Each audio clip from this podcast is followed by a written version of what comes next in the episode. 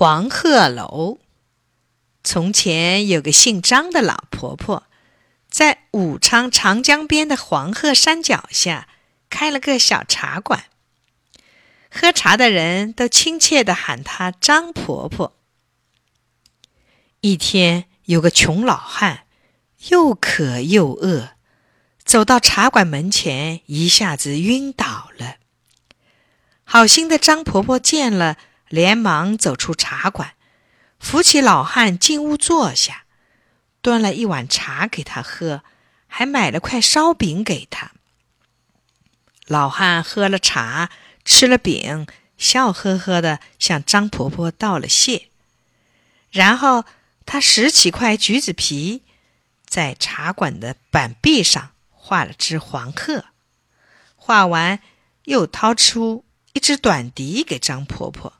对他说：“只要吹响短笛，黄鹤就会下来跳舞。”说完，老汉转眼间就不见了。张婆婆半信半疑，好奇地吹了一下笛子，奇迹出现了，壁上的黄鹤真的飞到地上跳起舞来了。喝茶的人看了，多开心啊！这消息传出去。到小茶馆来喝茶的人越来越多，生意更好了。这黄鹤可真是个宝呀！县衙里的差人看到了，赶紧向县老爷报告。县老爷一听，心想：把那黄鹤献给皇上，我准能升官发财。于是他立即带了人向小茶馆奔来。县老爷到了小茶馆，叫人捧出银元宝，对张婆婆说：“老婆子，这黄鹤卖给我吧。”张婆婆说：“这是人家送给我的，不能卖。”县老爷说：“卖也得卖，不卖也得卖。”张婆婆怎么也不肯。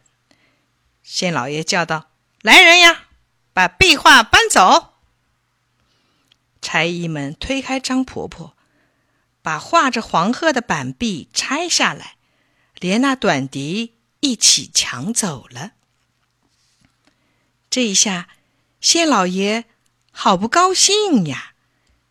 县老爷摆上了酒席，特地去请了州府长官，还请了当地有名的绅士财主，让大家来看黄鹤跳舞。上了酒菜，县老爷掏出短笛，对在座的长官和客人说：“请观赏。”就鼓起腮帮吹起来。可壁上的黄鹤一动也不动。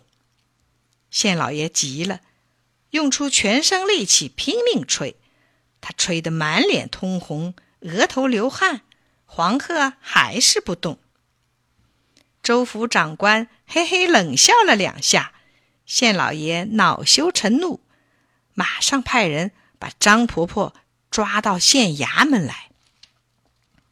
张婆婆拿起短笛，只轻轻一吹，那黄鹤就扑棱一下飞到了张婆婆跟前，蹲了下去，要她骑上它飞走。张婆婆刚一跨上去。黄鹤就飞出衙门，飞上了天空，渐渐的越飞越高，越飞越远，飞得看不见了。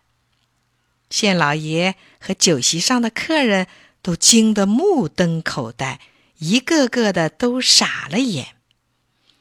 后来人们怀念张婆婆和黄鹤，就在小茶馆那儿盖了座楼，取名叫。黄鹤楼。